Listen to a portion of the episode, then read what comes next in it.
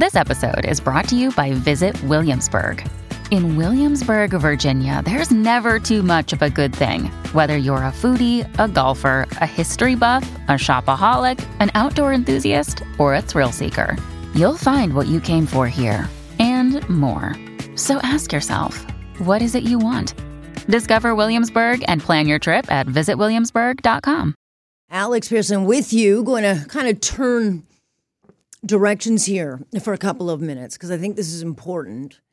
Certainly, after I was talking about Dr. Fauci and all the mistakes those in charge made during the pandemic, because there were costly mistakes. But one of the mistakes we saw and one of the costs of the lockdowns and that is we saw a huge rise in mental health issues among kids. You know, we had emergency departments reporting suicide attempts among youth under 18 had increased by 22%. Sadly, we don't have a lot of data in this country to look back to see all the costs. But the numbers we do have, you know, show that there are parents out there, parents probably listening right now, in crisis with their kids, trying to get them help, and they don't even know where to turn to.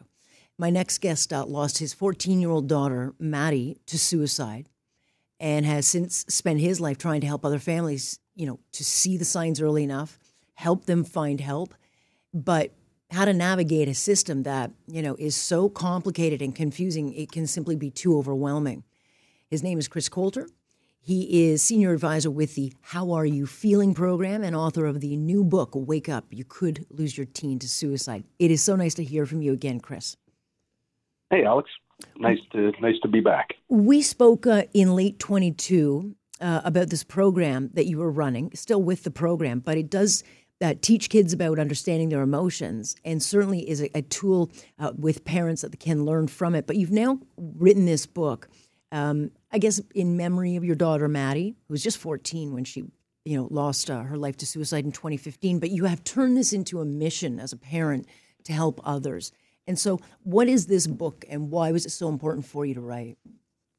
Well, the book, it was to accomplish probably four main criteria. One in over the years, I've written extensively, and a lot of parents have reached out to me and said, "Thank goodness you've written about this. We're going through these similar struggles with our kids."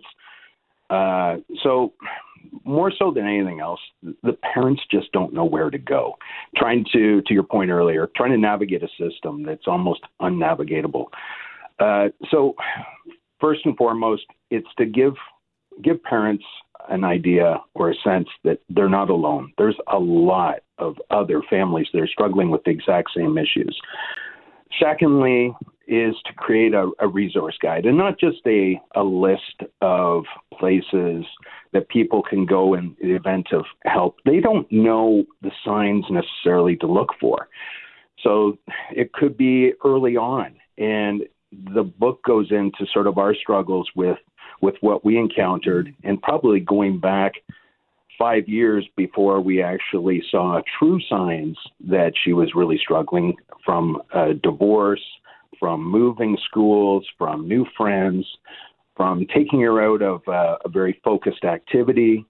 So helping parents to navigate a system by giving them specific scenarios and where to turn to in the event of that. The third aspect is really how in the event of with all the things we went through with the How Are You Feeling program, there needs to be greater effort with regards to our schools and government.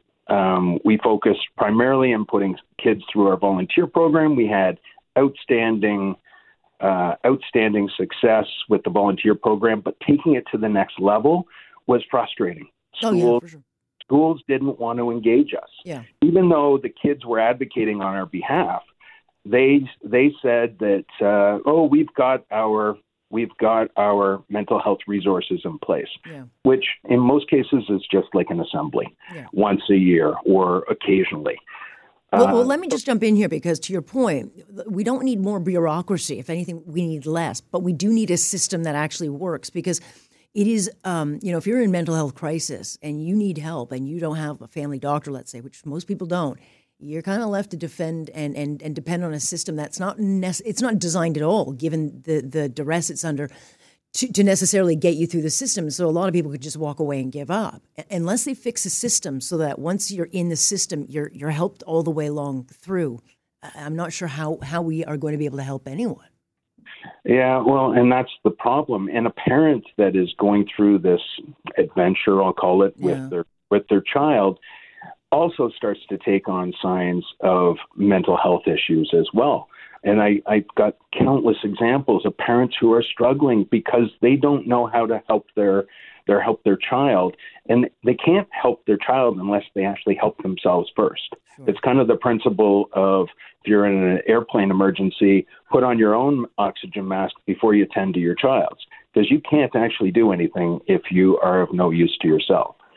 So that's kind of the direction and the hope that I wanted to create with this book. And the other thing is to give proceeds to a lot of these overworked, underfunded, not-for-profits that are making a difference, but they don't have the resources, the financial resources or the physical resources to be able to see all of the kids that need them. Yeah. I mean, given what you've been through with the loss of your daughter, Maddie, no parent, it's not something you ever get over as a parent, but, looking back to what you and your family went through and the loss you went through, and given what you have learned past and since, if you knew what you knew now, do you think you have turned things around? Could you have navigated this differently? And do you feel like maybe you would have been armed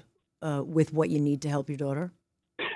I think so. I guess ultimately we always are questioning whether we did everything within our abilities to prevent our tragedy from happening. I think just the very fact that people are talking more and mental health doesn't have the associated stigma that it did, let's say, 5-10 years ago. There still is an individual challenge as far as people can talk about it from a societal standpoint, but as it relates to talking about their own personal issues, their own personal tragedies, people still struggle. They still have this, they want to protect their child. They want to protect their own privacy. So that's certainly something that I'm seeing more and more. And I don't know, maybe people have read my stuff and they feel safe in reaching out to me, but there's a lot of people who are struggling, and I'm not just talking kids. Yeah. Oh, no question about that, Chris. No question about it. Well, look, we'll keep talking until we don't have to keep talking. And I really appreciate you joining us again in the new year. And we hope that maybe this can help. Take care of yourself and your family. Thanks very much, Alex. Thank you. That's Chris Coulter. And if you are interested in the book, it's called Wake Up, You Could Lose Your Teen to Suicide. And you can get that via Amazon in both paperback and on a Kindle. But again, this is, Chris's journey now. He's one of many parents losing their child to suicide. It's unimaginable. And hoping he can spare another family that pain.